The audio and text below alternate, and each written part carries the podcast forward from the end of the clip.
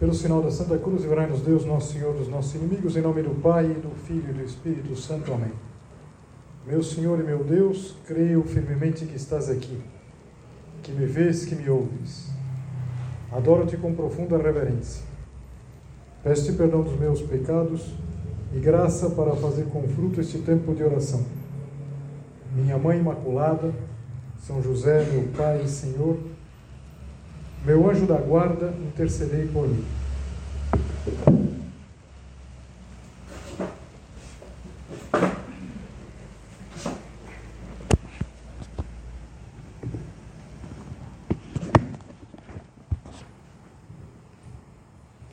Há 30 anos atrás, na verdade um pouco menos de 30, no mês de abril de 1993, ocorreu uma das cenas mais tristes do esporte. Aconteceu na Alemanha, em Hamburgo, em que jogavam ah, uma tenista sérvia, que era na época a número um, chamada Mônica Seles, ela tinha se naturalizado norte-americana, e uma outra tenista jovem também, chamada Madalena Maliva, uma búlgara. E a Mônica Seles tinha ganho o primeiro set, estava ganhando o segundo, e no intervalo entre dois games, ela se sentou e estava naquela posição que a gente vê muitos tenistas debruçado para frente. Às vezes eles colocam inclusive uma toalha no rosto para evitar distrações. E nesse momento, um grito, um grito que impressionou todo mundo. A Mônica Seles se levanta cambaleia e cai na quadra, porque ela tinha sido esfaqueada. Um fã da número 2, a Steffi Graf, que era alemã, tinha esfaqueado a Mônica Seles. E, e foi uma, uma sorte, porque a faca passou a milímetros da coluna vertebral. Ela podia ter ficado tetraplégica. E, e a partir daí vai começar toda uma volta uma recuperação, ela volta para os Estados Unidos, começa a, as fisioterapias, mas ela contava, num artigo que saiu há muitos anos atrás, que a maior dificuldade não foi de ordem física, mas sim de ordem psicológica. Por quê? Porque ela tinha sempre diante o fantasma do agressor. Sobretudo porque ela soube que ele tinha sido condenado a liberdade condicional. Ou seja, ela ficou desesperada, que afinal de contas ele estava solto. E ela sempre imaginava que poderia voltar a acontecer. E, e ela conta, contava nesse artigo, como ela teve que recuperar a confiança para conseguir voltar a jogar. Você pode imaginar que alguém que joga em tão altíssimo nível precisa não só da condição atlética, da condição também psicológica. E isso era o difícil. Isso foi o difícil para ela poder voltar a, a jogar. E nesse processo, e aqui entra, me parece que é algo que pode nos ajudar muito nessa meditação, foram decisivos três coisas. Primeiro, o pai, o pai dela, a quem ela estava muito ligada, muito aficionada e afeiçoada e, e que tinha sido um grande incentivador sempre da carreira dela. Depois as amizades que ela tinha, também no mundo do tênis. E depois, claro, não podia ser diferente, a força de vontade. É necessária essa força de vontade, essa grande dose de vontade para se recuperar. Essa história acabou sendo como que um case de superação. E eu acho que poderia ser a pauta da meditação de hoje, por quê?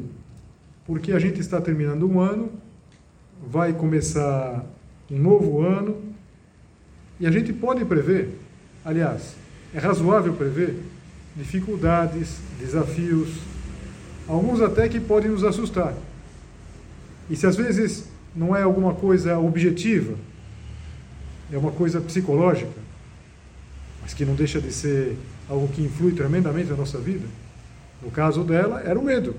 Ela tinha medo ela ficava apavorada, porque lembrava sempre aquele momento. A gente pode imaginar alguém que está lá num jogo, absolutamente concentrado, de repente, uma facada, uma facada pelas costas. um doido, entrou lá na quadra.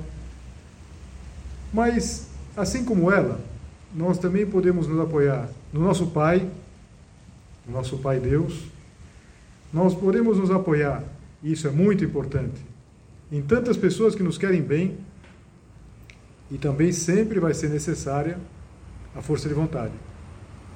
Quase como que um tripé.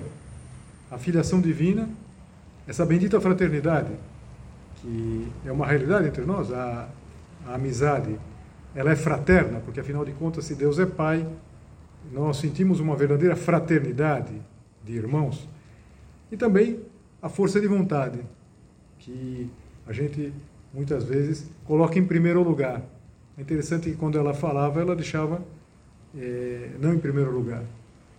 Ela destacava o pai, o pai que tinha sido um grande incentivador.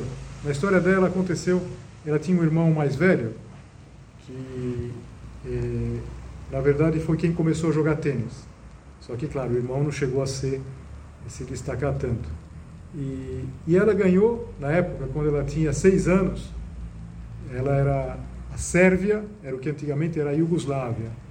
E numa viagem de carro que os pais fizeram, uma família de classe média, foram para a Itália e ela ganhou uma raquete de madeira, uma raquete pequena, que foi a primeira raquete dela. Você vê que ela tinha muito talento. Eles não eram uma família rica, como eu dizia, e estavam num país socialista, do, da, daquela divisão, na época da Guerra Fria, a Iugoslávia. E, e o pai jogava com ela no estacionamento do prédio onde eles moravam. Imagino que riscava alguma coisa no chão, fazia alguma coisa como rede, mas logo se viu que ela tinha muito talento e não só isso, foi motivo de que a família inteira se transferisse, eh, quando ela tinha 14 anos, se transferisse para os Estados Unidos, porque ela tinha ganho uma bolsa para jogar, para treinar na Flórida. E e é interessante porque a gente vê aqui uma, uma situação, é uma pessoa que tem muito talento, é, mas era uma pessoa que não tinha muitos recursos, mas a grande sorte dela era ter um pai que incentivava tanto. A gente olha para a nossa vida, pode ser, muitos de nós é, temos que agradecer o pai que nós temos, que nós tivemos. Eu, graças a Deus, tenho meu pai vivo, mas é, nós temos que agradecer tantas vezes aos nossos pais, mas muito mais nós temos que agradecer ao Pai do céu, esse que para todos nós é mais, infinitamente mais do que todos os pais do mundo juntos. E essa é uma ideia forte no espírito do Opus Dei. Tomara que fosse uma ideia forte também para nós entrarmos agora nesse novo ano, da filiação divina. Dizer, quem não sabe que é filho de Deus? Quem não ouviu dizer que Deus é Pai? Agora, será que a gente vive dessa realidade? Será que o fato de nós sermos filhos de Deus tem a força que teve o pai para Mônica Seles? São José Maria dizia numa meditação: a filiação divina é uma verdade feliz, um mistério consolador uma verdade feliz. Quer dizer, como é bom, como nós temos que estar felizes e ao mesmo tempo consolados, no sentido de bem eh, seguros, porque Deus é Pai. A filiação divina, ele continuava, empapa toda a nossa vida espiritual, porque nos ensina a procurar, conhecer e amar o nosso Pai do céu. E assim acumula de esperanças a nossa luta interior e nos dá a simplicidade confiante dos filhos pequenos. O filho sempre pode recorrer ao pai, mas ainda mais quando é pequeno. Diante de Deus, nós sempre podemos nos ver assim. Aquela tenista sérvia, Mônica Seles, ela pôde recuperar a confiança porque ela tinha alguém que a apoiava, que tinha apoiado desde sempre e que apostava nela apostava na recuperação, que ela ia poder voltar a jogar no mesmo patamar. Então, pensar na filiação divina, essa verdade feliz, esse mistério consolador, significa Deus aposta em nós. Deus aposta em você, aposta em mim. E isso é mais importante do que a própria força de vontade. Quando a gente pensa numa recuperação, a gente sempre pensa na força de vontade. Quantos exemplos a gente tem no esporte, mas em outros aspectos da vida, outras pessoas que deram a volta, e a gente, quando pensa neles, a gente sempre admira a força de vontade. Mas não é o primeiro. O primeiro é a consideração frequente, diária, da filiação divina. Quer dizer, tomara que, usando esse mesmo verbo que usa o São José Maria, isso empapasse, no sentido que acumulasse totalmente o nosso ano que vai começar. Eu sou filho de Deus. Você se lembra? Você se lembra habitualmente que você é filho? Você se lembra que você tem um pai? Por exemplo, quando você sente medo de fracassar no futuro, na profissão, quando você percebe que há, há perigos que às vezes podem não parecer tão, tão fortes para outras pessoas, sei, qualquer um de nós diria, não, fica tranquila, a segurança vai ser redobrada. Mas não era esse o problema. O problema é que ela tinha um fantasma, fantasma do agressor. Às vezes, nós temos os nossos fantasmas também. E nós precisamos de um pai. Nós precisamos de um pai que esteja conosco. Por quê? Porque às vezes o medo está dentro de nós. Papa Bento, por quem nós devemos rezar sem dúvida nenhuma, porque a gente sabe que está em um estado de doença bem delicado, bem grave. Ele tem um exemplo que um dos seus livros que me parece sensacional para a gente entender o medo. Ele dizia assim: Imagine uma criança, que a gente dissesse para uma criança que fosse até um lugar no escuro. Ele não usa essa comparação, mas a gente pode imaginar que numa casa, numa fazenda, se dissesse para a criança: Você vai até a porteira. Aquela criança não vai. E ela não vai, não adianta a gente convencê-la de que não tem nada, que não tem nenhum bicho, que a única coisa que que, ela, que, há, que há é que é o escuro. Não, ela não vai, porque ela tem medo. E ele explicava: o medo não é externo a ela, a ela o medo está dentro dela. E só existe uma forma de romper esse medo. É quando o pai, a mãe, um adulto eh, que lhe quer bem, pega ela pela mão e vai com ela até lá. Vamos imaginar que os nossos medos, os nossos medos de adulto, esses medos às vezes inconfessáveis que a gente pode ter, só existe uma forma de nós vencermos. É, é, claro, a gente precisa de alguém, de alguém que está do nosso lado, precisa de um pai. Dizer, quantas vezes a gente vai ter vontade de desistir? Ela contava nesse artigo que às vezes ela ia para fisioterapia, mas ela não conseguia se concentrar, começava a chorar. Eu não conseguia fazer a, a fisioterapia. Às vezes a gente pode passar por uma coisa dessas, na verdade. Um fantasma, uma coisa que, que nos assusta, que nos atrapalha. Pode ser, às vezes, um sentimento de inferioridade diante do problema, diante de, de alguém. Então, o primeiro é sempre lembrar que nós somos filhos do Pai mais amoroso. Nós somos filhos do Pai que está no céu. E tomara que para cada um de nós, para você, para mim, essa verdade fosse, como diz São José Maria, uma verdade feliz, um mistério consolador, que marcasse esse ano que começa.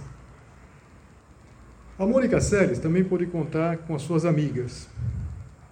A Steph Graff, que era a número dois que eu falava, aquele, aquele desequilibrado que, que fez o atentado, era fã da Steph Graff, alemã, ele era alemão também. A Steph Graff foi visitá-la no hospital, porque ela estava na Alemanha, ela foi internada, ela estava em Hamburgo, foi internada na Alemanha. Já de volta para os Estados Unidos, uma tenista, que era tcheca, que é Martina Navratilova, que era uma tenista veterana, tinha sido uma grande tenista, foi ver e, e teve um gesto interessante. Ela entregou uma pulseira de ouro para a Mônica Seles. E a Mônica Seles falou, não posso aceitar uma coisa dessas. É desproporcional, um presente desproporcional. E, e então ela disse assim: quando você voltar, querendo dizer, quando você voltar a jogar profissionalmente, você devolve. Interessante isso, na verdade. É um presente desafio. E eu imagino que cada vez que ela via aquela pulseira, por mais que aquela pulseira fosse uma coisa bela, uma joia, ela não via a hora de se livrar daquilo. Por quê? Porque aquilo era o sinal da vitória, da superação. E, e como os amigos fazem isso conosco, nos desafiam precisamente com o melhor que podem dar, com o ouro que podem dar para todos nós. Nós temos amigos, nós temos gente que aposta em nós. São José Maria também destacava isso muito. E queria que nos centros do Opus Dei isso fosse uma realidade. Sempre que ele falava de amizade, ele falava amizade leal e autêntica. Olha, muitos lugares, mas aqui sem dúvida, você vai poder encontrar amizades leais e autênticas.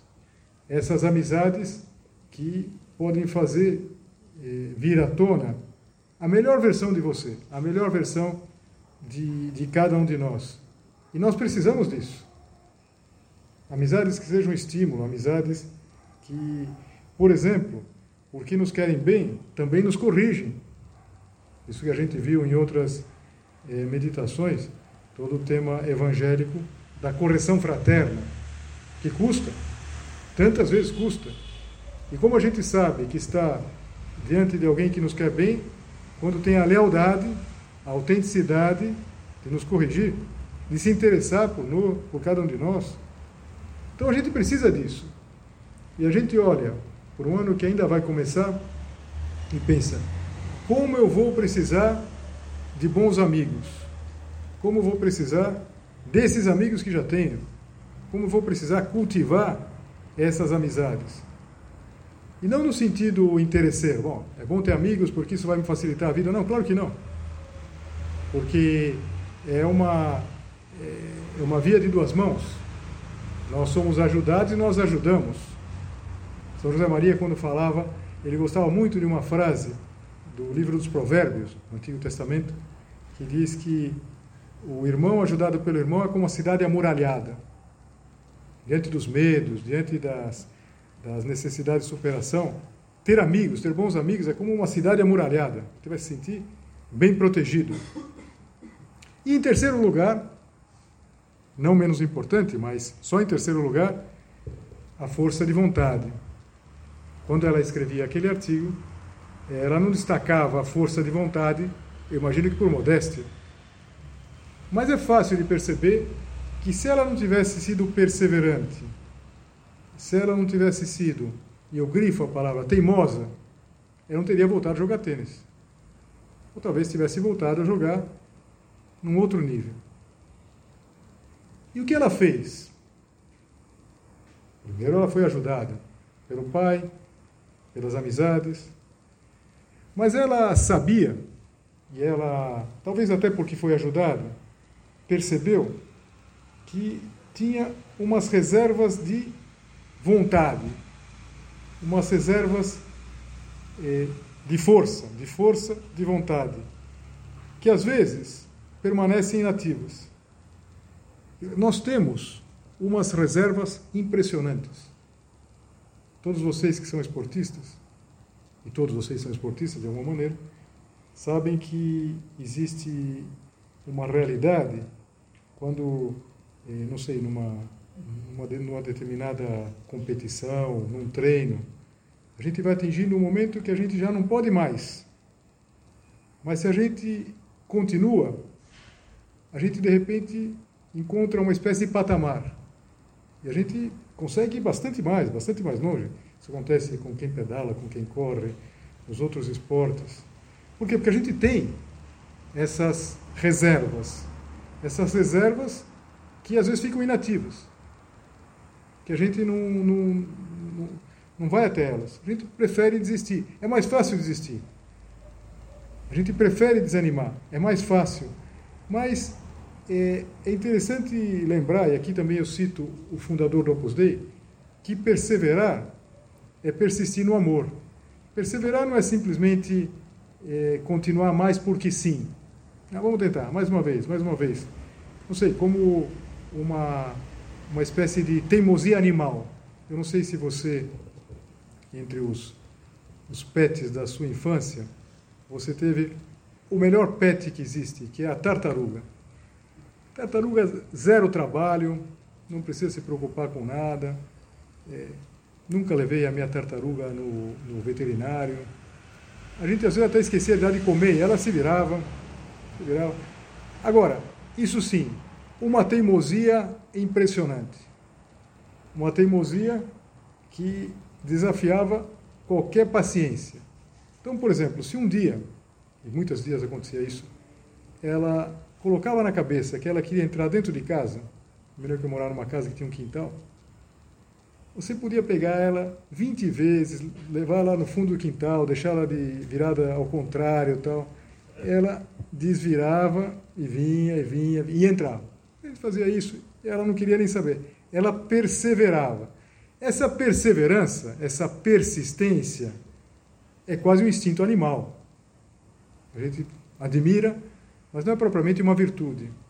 Aqui se trata de persistir no amor. Por isso que São José Maria dizia: perseverar é persistir no amor.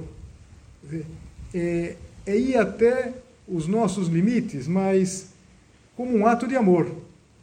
E nesse sentido, a gente poderia lembrar, eu diria mais uma vez lembrar, porque tantas vezes nas meditações a gente já focalizou esta passagem do Evangelho, o primeiro milagre de Jesus Cristo. O primeiro milagre que ele operou, que, que ele realizou, numa cidadezinha chamada Caná, na mesma região onde ele tinha vivido, na Galileia. Jesus e sua mãe, Nossa Senhora, foram convidados para um casamento nessa cidadezinha de Caná, que estava situada a uns 10 quilômetros de Nazaré. E, e aquela festa, uma festa de casamento, num determinado momento, Nossa Senhora, ela percebeu que tinha acabado o vinho, que estava acabando o vinho. E, e disse a Jesus: Só isso, eles não têm vinho. E Jesus entende o que Nossa Senhora estava insinuando, que ele fizesse um milagre. Repara, Jesus tinha 30 anos mais ou menos, não tinha feito nenhum milagre. Mas a gente imagina que Jesus Cristo, quando era pequeno, fazia milagres. Não, não fez nenhum milagre. O primeiro milagre de Jesus Cristo foi esse. Tanto que quando ele vai dizer que não, ele diz assim: ainda não é chegada a minha hora. Os milagres, que depois a gente vai ler no Evangelho, eles não eram uma espécie de mágica para salvar situações, tá? sei lá, para o carro funcionar, ou para voltar à luz. Não, não. Eu gostaria de fazer alguns milagres, na é verdade? Não. Os milagres sempre são para suscitar uma reação de fé. E Nossa Senhora pede um milagre para resolver uma situação. E, e, Jesus diz que não, que ainda não era chegada a sua hora. E, no entanto, Nossa Senhora, como se não tivesse entendido, claro que tinha entendido, mas tinha entendido também que Jesus Cristo estava disposto a se deixar, eu uso entre aspas, coagir, ela diz para aqueles servidores da festa: Fazei o que ele vos disser. Fazei o que ele vos disser. E Jesus Cristo cede. Jesus Cristo diz para aqueles homens que encham uns recipientes de pedra, que estavam lá, que encham de água. E eles cumprem aquela indicação e Jesus transforma aquela água em vinho. E não só em vinho, mas vinho de excelente qualidade.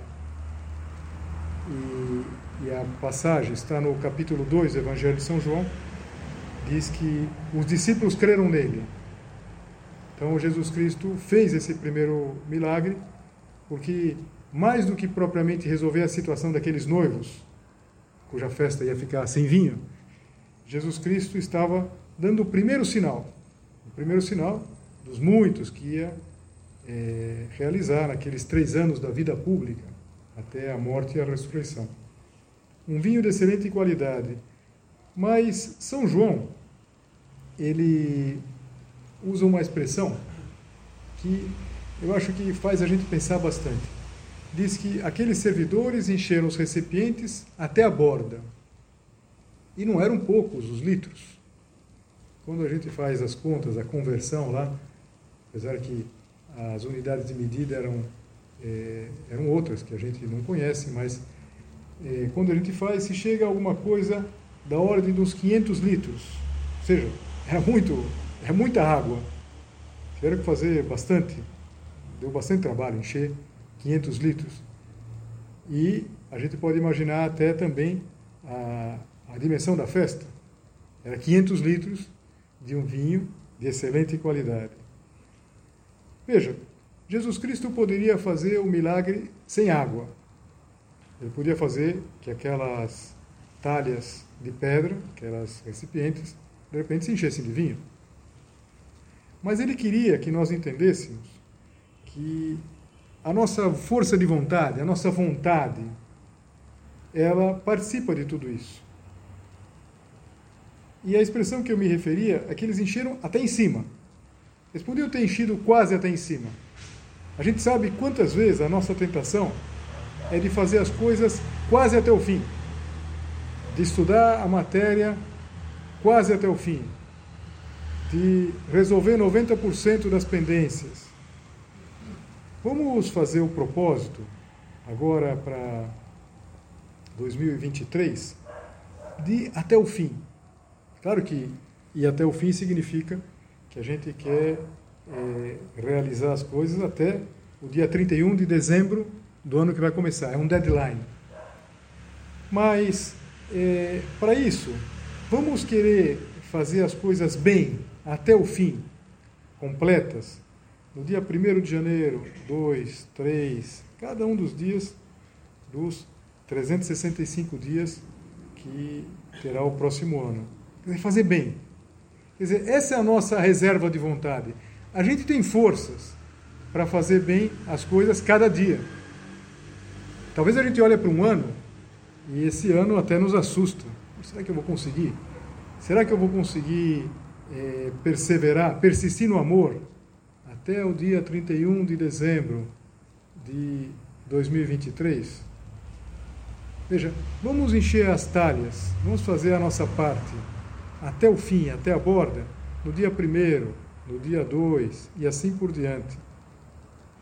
Em resumo, o amor de Deus por nós, o amor do Pai, a amizade dos outros, essas amizades que são absolutamente necessárias na vida. Nenhum de nós é um verso solto, gostava de dizer também o fundador do Opus Dei. Tudo isso nos leva a persistir, a tirar energias do fundo da nossa alma. E nós temos essas energias. Assim como no esporte a gente faz essa experiência, vocês já terão feito essa experiência, de não poder mais. Imaginar que não podem dar mais nenhum passo e de repente continuar. E continuar por um bom trecho, durante um bom tempo.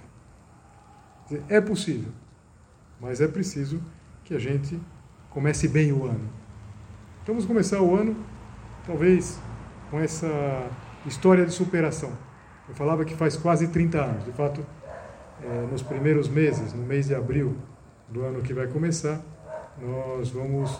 Vai ser 30 anos desse, desse, desse atentado. Mas que teve um final feliz por causa do pai, dos amigos e da força de vontade. Nós temos também um pai. Nós temos um pai que nos ama é, com muito carinho e que está disposto a fazer tudo por nós, menos forçar nossa liberdade. Nós temos amigos, e é bom que tenhamos mais, que tenhamos bons amigos e que sejamos bons amigos dos nossos amigos. E a força de vontade. E além de tudo, nós temos uma mãe. Nós temos uma mãe.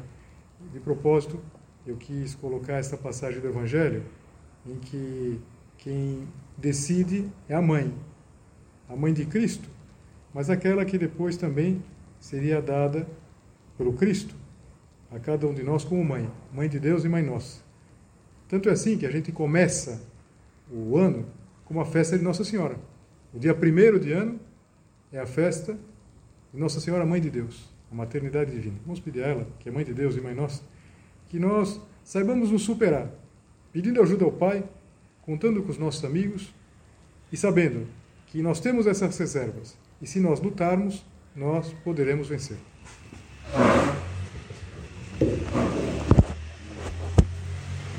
Dou-te graças, meu Deus, pelos bons propósitos, afetos e inspirações que me comunicaste nesta meditação.